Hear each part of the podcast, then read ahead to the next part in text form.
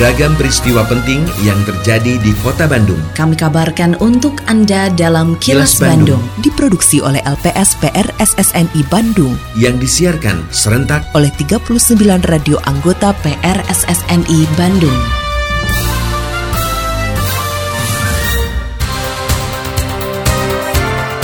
Sejumlah informasi aktual kami hadirkan untuk Anda dan inilah informasi utamanya. Pengurangan sampah jadi target DLHK tahun 2022. BP2MI apresiasi Perda Pekerja Migran. Umat Muslim harus bersiap hadapi Indonesia Emas 2045. Saya Santika Sari Sumantri, inilah kilas Bandung selengkapnya. Pengurangan sampah menjadi target program Dinas Lingkungan Hidup dan Kebersihan atau DLHK Kota Bandung tahun 2022. Kepala DLHK Kota Bandung Dudi Prayudi mengatakan, salah satu upaya pengurangan sampah itu dengan program Kurangi Sampah, Pisahkan dan Manfaatkan atau Kang Pisman. Menurut Dudi, sesuai target nasional, pengurangan sampah harus mencapai 30 persen. Dengan program Kang Pisman, Kota Bandung berhasil mengurangi volume sampah hingga 20 persen. Apalagi saat hari H Lebaran, tempat pembuangan akhir atau TPA Sari Mukti ditutup sehingga sampah akan menumpuk bila tidak diolah dengan baik. Seperti dilaporkan reporter Agustin Purnawan, Dudi mengimbau masyarakat untuk memilah sampah yang organik dan anorganik, juga mengurangi volume sampah selama periode libur lebaran. Pertama adalah kita meningkatkan pengurangan sampah, karena memang sesuai dengan target nasional itu 30%, di target sekarang kami itu sekitar 24 persenan lah. Kondisi existing itu sekitar 20 persen. Nah, pengurangan sampah ini tentu saja harus melibatkan banyak elemen masyarakat. Kita punya gerakan Kang Pisman, kita punya yang disebutkan kawasan bebas sampah, yang di mana sudah ada 180 RW di 90 kelurahan dan di 30 kecamatan. Itu sudah ada kawasan bebas sampahnya yang alhamdulillah dengan program tersebut itu bisa mengurangi sampah tadi. Totali sekitar 20 persen begitulah ya. Meskipun target masih agak jauh nih 30 persen. Tapi insya Allah mungkin dengan terus kita masifkan gerakan Kang Pisman ini kita berharap target di tahun 2022 ini bisa tercapai. Badan Perlindungan Pekerja Migran Indonesia atau BP2MI memberikan apresiasi kepada pemerintah Provinsi Jawa Barat yang merupakan satu-satunya provinsi di Indonesia yang memiliki peraturan daerah atau perda tentang buruh migran. Kepala BP2MI Beni Ramdhani menilai adanya perda ini sangat penting untuk melindungi para buruh migran di negara tempat mereka bekerja. Selain itu hadirnya perda ini diharapkan dapat melahirkan kebaikan dan kesejahteraan bagi pekerja migran Indonesia, khususnya mereka yang berasal dari Jawa Barat. Reporter Suparno Hadisaputro melaporkan, menurut Beni, perda tentang pekerja migran tidak hanya perlu ada di tingkat provinsi, tapi juga diikuti daerah lain di Jawa Barat. Saya tidak berlebihan untuk menyatakan bangga dengan provinsi ini. Pertama karena Jawa Barat adalah provinsi pertama di Indonesia yang mengeluarkan peraturan daerah tentang pelindungan bagi pekerja migran Indonesia. Dan itu kemudian diikuti dengan lahirnya perda-perda di kabupaten kota. Walaupun walaupun tentu baru lima daerah kabupaten kota yang mengeluarkan perda tentang penempatan dan pelindungan pekerja migran Indonesia. Masyarakat Muslim di Indonesia perlu menyiapkan tujuh poin penting untuk menghadapi Indonesia Emas 2045.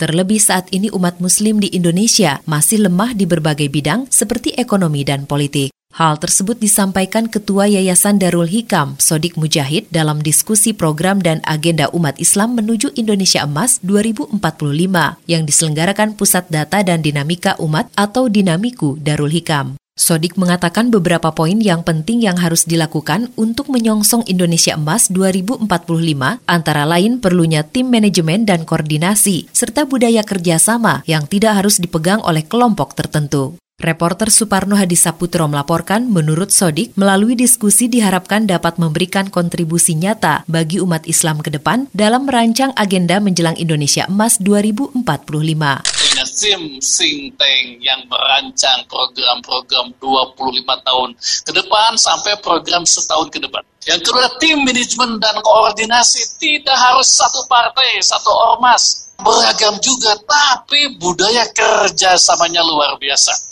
Yang ketiga adalah tim aksinya untuk agenda-agenda tersebut. Yang keempat, tim lobbynya luar biasa untuk menyelesaikan itu. Yang keempat, tim medianya yang luar biasa. Yang keenam, tim dana. Yang ketujuh adalah tim jaringan internasional. Assalamualaikum warahmatullahi wabarakatuh. Sampurasun. Saya Kenny Dewi Karyasari, Kepala Dinas Kebudayaan dan Pariwisata Kota Bandung, menginformasikan kepada Mitra Pariwisata Kota Bandung bahwa berdasarkan Peraturan Wali Kota Bandung Nomor 36 Tahun 2022 tentang pemberlakuan pembatasan kegiatan masyarakat level 2 Coronavirus Disease di Kota Bandung. Untuk kegiatan meeting, insentif, conference, dan exhibitions yang dilakukan di ruang pertemuan dan ballroom hotel diperbolehkan dengan ketentuan untuk ruangan kapasitas lebih 3.000 orang dihadiri paling banyak 600 orang. Untuk ruangan kapasitas sebanyak sampai dengan 3.000 orang dihadiri paling banyak 500 orang. Untuk ruangan kapasitas sampai dengan 2.000 orang dihadiri paling banyak 250 orang. Untuk ruangan kapasitas sampai dengan 1.000 orang dihadiri paling banyak 150 orang. Untuk ruangan kapasitas sampai dengan 500 orang dihadiri paling banyak 75 orang. Untuk ruangan kapasitas kurang dari 200 orang dihadiri paling banyak 25% pengunjung atau tamu dari kapasitas ruangan. Penyediaan makanan dan minuman disajikan dalam box dan tidak ada hidangan prasmanan. Ayo mitra pariwisata, bersama-sama kita wajib melaksanakan protokol kesehatan, pencegahan, dan pengendalian penyebaran COVID-19 secara ketat, konsisten, dan disiplin. Iklan layanan masyarakat ini dipersembahkan oleh Dinas Kebudayaan dan Pariwisata Kota Bandung. Kini, audio podcast siaran Kilas Bandung dan berbagai informasi menarik lainnya bisa Anda akses di laman kilasbandungnews.com.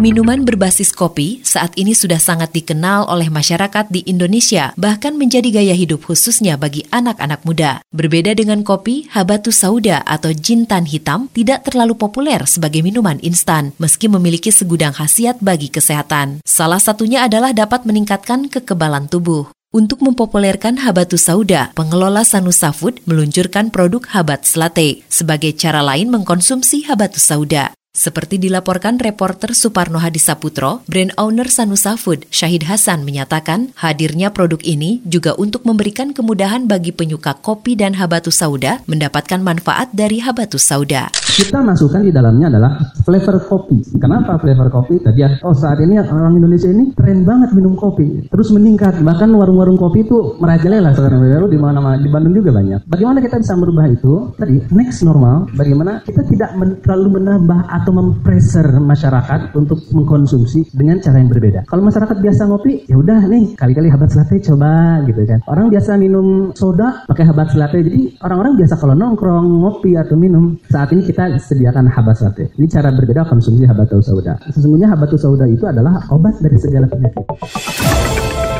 Assalamualaikum warahmatullahi wabarakatuh. Sampurasun, warga kota Bandung yang saya hormati dan saya cintai. Saya Tono Rusdiantono, Kepala Dinas Sosial Kota Bandung menghimbau kepada seluruh warga kota Bandung, para wisatawan dan para pengguna jalan untuk tidak memberikan uang atau sedekah kepada pemerlu pelayanan sejahtera sosial atau PPKS. Di antaranya anak jalanan, gelandangan, dan pengemis karena mengganggu ketertiban umum dan kelancaran arus lalu lintas. Selain itu, saya juga meminta kepada seluruh seluruh warga kota Bandung untuk tidak menggalang dana atau meminta sumbangan di tengah jalan dengan dalih apa pun. Terlebih kegiatan itu tanpa mengantongi izin resmi dari Dinas Sosial Kota Bandung. Apabila Anda menemukan adanya PPKS maupun penggalangan dana, diminta partisipasinya untuk melaporkan hal tersebut kepada Dinas Sosial Kota Bandung. Salurkan donasi Anda hanya melalui lembaga resmi. Wassalamualaikum warahmatullahi wabarakatuh. Lindungi diri, keluarga, dan orang sekitar dari COVID-19 dengan selalu memakai masker, mencuci tangan dan menjaga jarak, juga mengurangi mobilitas serta menghindari kerumunan. Patuhi protokol kesehatan di masa adaptasi kebiasaan baru untuk mencegah penularan virus corona. Terima kasih Anda telah menyimak Kilas Bandung yang diproduksi oleh LPSPR SSNI Bandung.